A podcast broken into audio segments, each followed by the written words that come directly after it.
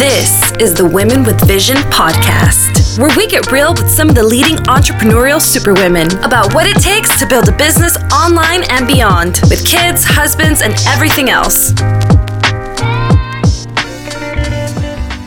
Hey there, superwomen. I am so excited today to have my next guest. She is the owner of Aviatrix Coaching and Consulting. Uh, she has been a business coach, uh, really helping overwhelmed entrepreneurs uh, know how to find focus in their business and in their lives. And, you know, all of us are trying to find some kind of focus. Uh, I'm excited to talk to her because she's been doing this for, well, for the last 25 plus years. She's been working with business owners and executive directors and professionals uh, so I love talking to someone who's been in business for a while. There's been so many different things that have changed over the time. Miss Julie Hewett, how are you? I'm doing quite well. Thank you for having me today. Yes, thank you so much. So I know you help people find focus. Okay, so it's and I you specifically said F O C U S. Is that an acronym acronym for something? It absolutely is. When I started my coaching business, I wanted a way to kind of model my thinking and how I work with clients. So focus came to be. F being looking at the client's financials mm-hmm. because we have to have real clarity around our numbers. Then our O is our organizational chart. You know, who's on our team, whether it's our employees or our strategic partnerships, the vendors that we're working with who is that organizational that we're putting together? We then come to our C. Those are our customers and clients. How are we how are we finding them? How are we retaining them? How are we serving them? And does it make the most sense for the business? The you is my fun part because now we want to talk to you as the business owner. What are you bringing to the table? And are you getting out of it what it is that you wanted to achieve in the first place by owning this business. And then we get to the S, we're looking at our systems of operations and accountability, because without them, our business is not going to grow. It's not going to grow. And we've got to learn how to leverage those operational processes within the organization. So we look at that and we take all of those areas and we get to bring our business into focus. I love that because it's it literally, you know, because I, you know, like to help people to really get clear on what they're doing. But I love this acronym. And I've, of course, you've been doing this for 25 plus years. You've been working with owners, business owners, executives. How did you come up with uh, working with people as a coach? Where did you get the idea to start your business? Kind of take us back to 25 years ago. Well, it's interesting because 25 years ago, I was actually working as a virtual assistant or providing administrative support services to entrepreneurs. And at that point in time, I met Thomas Leonard. And if anyone who's been in the coaching industry long enough knows that Thomas Leonard is really the father of executive and business coaching. He helped fund and he started the whole thing. I worked for him. And at that point in time, he said, Julie, you need to be a coach. But things didn't kind of line up. Um, I, I wasn't quite there. I didn't think, I didn't understand coaching. I didn't understand the role of a coach and kind of went in my own direction. So I continued to provide administrative support services to organizations, which led to my company, JoelNet Solutions, which is an association management company that's where I really then was working with organizations. I was the for profit, working with nonprofits, built my team, um, was able to help a number of organizations through growth um, and, and, and experience things throughout the world have been amazing. But as we then led into you know this wonderful pandemic, I knew I wanted to do more. I wanted to give back. I wanted to work with other business owners, and that's when I launched the the coaching company. I'm like, it's time to come back to my roots and to reach out to more individuals through coaching and helping them see what I've seen. Yeah, that's so good. You know, uh, coaching. I, I, I love coaching, and um, it really helps people to go forward uh, and really see how they can get to the next level. Now, you were talking, you help people with their their sales versus marketing and how to truly uh, figure out what they are good at and like like you said bringing things into focus.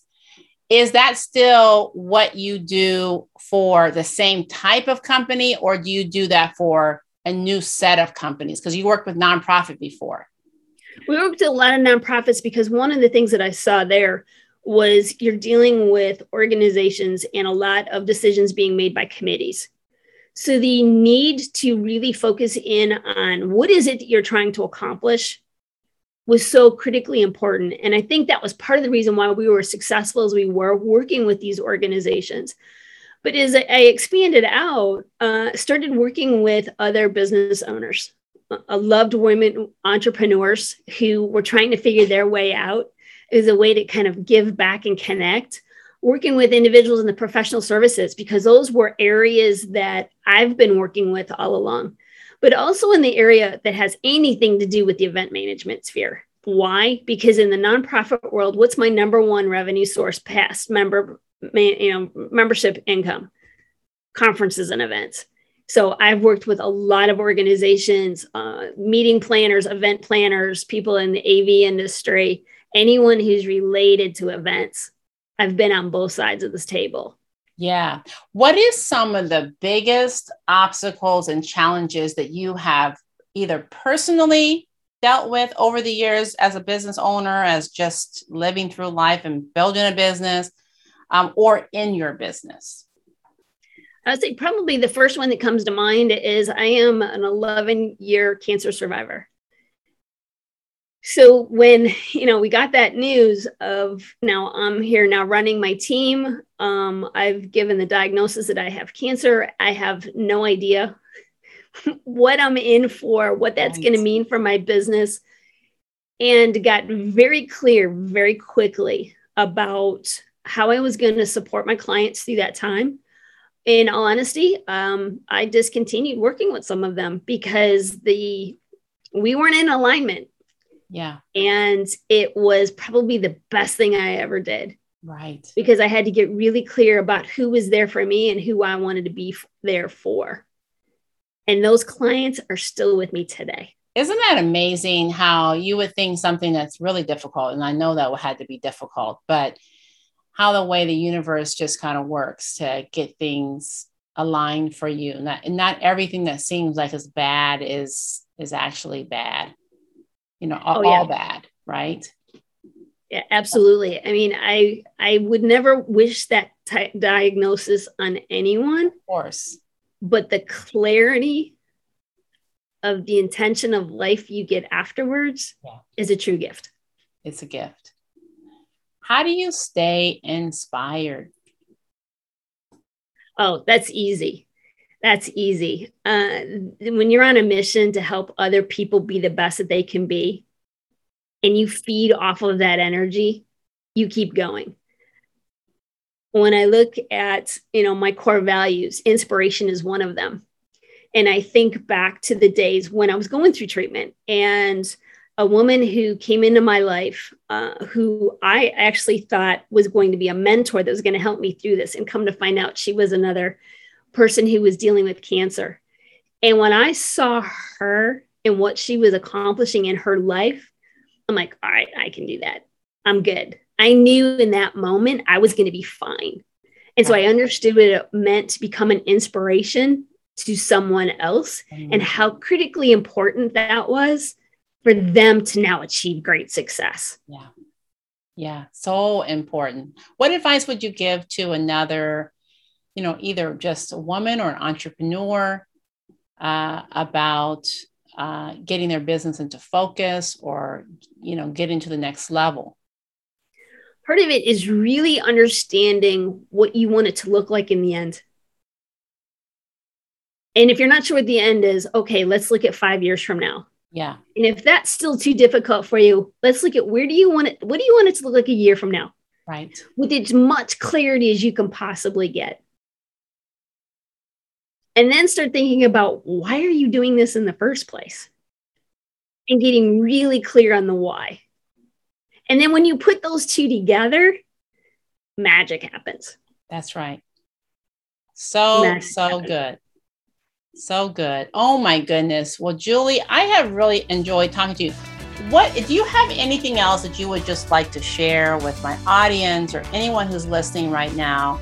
You know, who may be going through a shift in their business, who may be going through a shift in their life, uh, uh, a difficulty, or they're not in focus. Anything that you would like to share at this point? First thing I would recommend is look at the habit of thinking and take time every day, even if it's 15 minutes, to really think about what's going on in your life and plan out how you're going to be spending your time. What's truly important, focus on those priorities. And if you can develop just that habit and just that one change in life, it'll make a huge difference. So good. Oh, I love it. Thank you so much. Okay, so tell people where they can find you. I know that you have your website. Um, and give your website. And I also want you to give uh, your Instagram handle, your social media, all of that. All right. So you can easily find me at my website at juliehewett.com. And it's J U L I E H E W E T T.com. Or you can find me on Instagram, Facebook at JK Hewett. Oh, it's been wonderful to have you, Julie. Thank you so much. I'm excited about all the stuff we're doing together. I am too. I really am looking forward to it.